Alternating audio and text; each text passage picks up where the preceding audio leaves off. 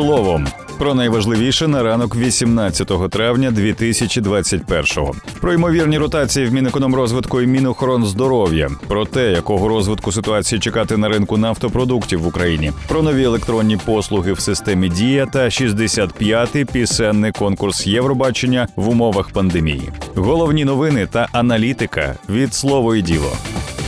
Міністр економічного розвитку Ігор Петрашко в п'ятницю, 14 травня, написав заяву про звільнення. За інформацією змі його і ще двох членів Кабміну про це попросив президент Володимир Зеленський. Петрашко працює на своїй посаді з березня 2020 року, але вже восени його збиралися відправляти у відставку. У Верховній Раді реєстрували, але потім відкликали відповідну постанову. І тоді і зараз причиною звільнення називається неефективність роботи. Через свою передчасну відставку Ігор Петрашко не встигає виконати досить багато обіцянок з програми дій Кабміну, незважаючи на те, що певні кроки для їхньої реалізації були зроблені. Зокрема, не виконана низка обіцянок щодо земельної реформи. Згідно із програмою, Петрашко повинен був забезпечити поетапне впровадження ринку землі сільськогосподарського призначення. Провалена обіцянка запровадити систему моніторингу земельних відносин з публічним висвітленням інформації. Проєкт національної інфраструктури геопросторових даних перебуває на стадії дослідної експлуатації, але порядок його функціонування Кабмін ще не затвердив. При цьому Ігорю Петрашку на посаді міністра економіки вдалося гарантувати продовольчу безпеку і стабільність. Україна на початку року навіть увійшла до складу комітету зі всесвітньої продовольчої безпеки ООН на його 47-й сесії в Римі. Міністр виконав обіцянку розробити концепцію національного аудиту економіки. Кабмін провів комплексний аудит із залученням представників влади, бізнесу та експертного середовища. На його підставі була затверджена національна економічна стратегія до 2030 року. Загалом аналітики слово діло зафіксували у Петрашка 75 обіцянок. 40 з них він виконав, 35 провалив. Всі обіцянки міністра, а також статус їх виконання можна подивитися на нашому сайті. Комітет Верховної Ради з питань здоров'я нації, медичної допомоги і медичного страхування не підтримав подання Дениса Шмигаля, яким пропонувалося звільнити главу МОЗ Максима Степанова. Про це повідомив нардеп від голосу Ярослав Железняк. Звільнення міністра підтримали сім членів комітету. Ще сім висловилися проти. Один утримався. Комітет рекомендував народним депутатам визначитися з відставкою міністра охорони здоров'я шляхом голосування вже безпосередньо у сесійній залі. Це рішення підтримали 13 членів комітету один висловився проти, ще один утримався. Під час засідання комітету прем'єр-міністр Денис Шмигаль зазначив, що основна причина внесення подання про відставку міністра охорони здоров'я Максима Степанова є зрив кампанії вакцинації. Крім того, нагадав, що в раді зібрали 150 голосів за розгляд питання про відставку голови МОЗ, і цей факт теж ігнорувати не можна.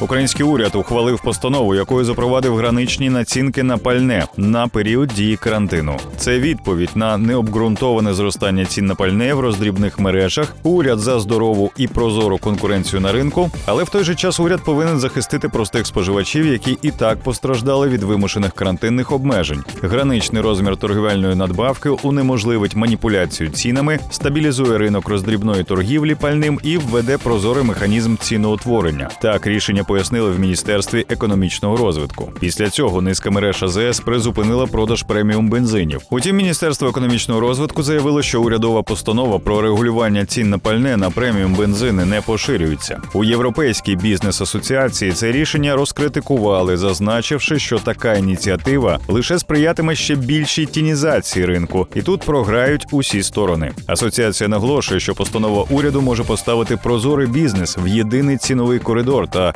спотворити ринкову конкуренцію. У коментарі слово і ділу директор консалтингової групи А 95 Сергій Куюн зазначив, що переважна більшість українських АЗС у цьому році відповідала озвученим критеріям Мінекономіки. Тож споживачі мали змогу обирати постачальника пального в широкому ціновому діапазоні. За словами експерта, на заправних станціях, де заявлені ціни були вищими, реальна вартість нафтопродуктів була близькою до розрахункової за рахунок дисконтних програм. Чому бізнес не задоволений рішенням уряду, які загрози це рішення створює для ринку? Про це читайте в спеціальному матеріалі на нашому сайті та в телеграм-каналі.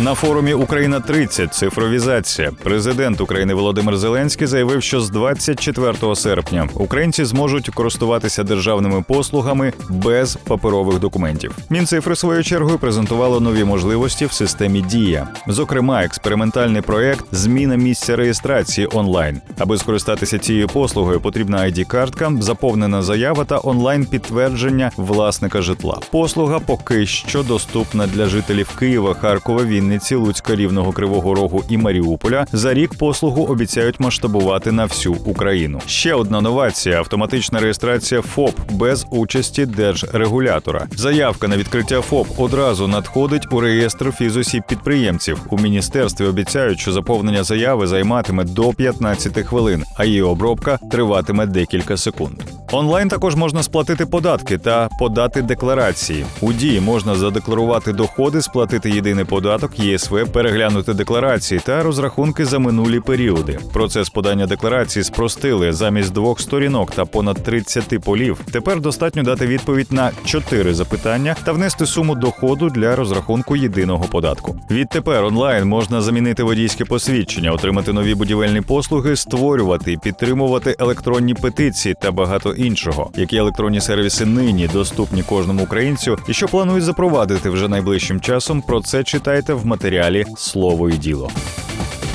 В Роттердамі офіційно стартував міжнародний пісенний конкурс Євробачення 2021 Уряд Нідерландів навіть дозволив допустити на конкурс глядачів. Однак для цього охочі повинні мати негативний тест на коронавірус та відповідати ще низці критеріїв. Цього року в Євробаченні беруть участь виконавці з 39 країн: 17 співачок, 13 співаків і 9 гуртів, серед яких і український гурт Go A з піснею Шум не представлена на конкурсі цьогоріч Білорусь. Вона була виключена, оскільки конкурсна пісня мала політичний підтекст і висміювала білоруський демократичний рух. Вірменія своєю чергою відмовилася від участі через політичну кризу в країні. Найцікавіші факти і цифри про 65-й міжнародний пісенний конкурс ми зібрали для вас в одній зручній інфографіці. Більше цифр, більше фактів, матеріалів і аналітики знаходьте на слово і.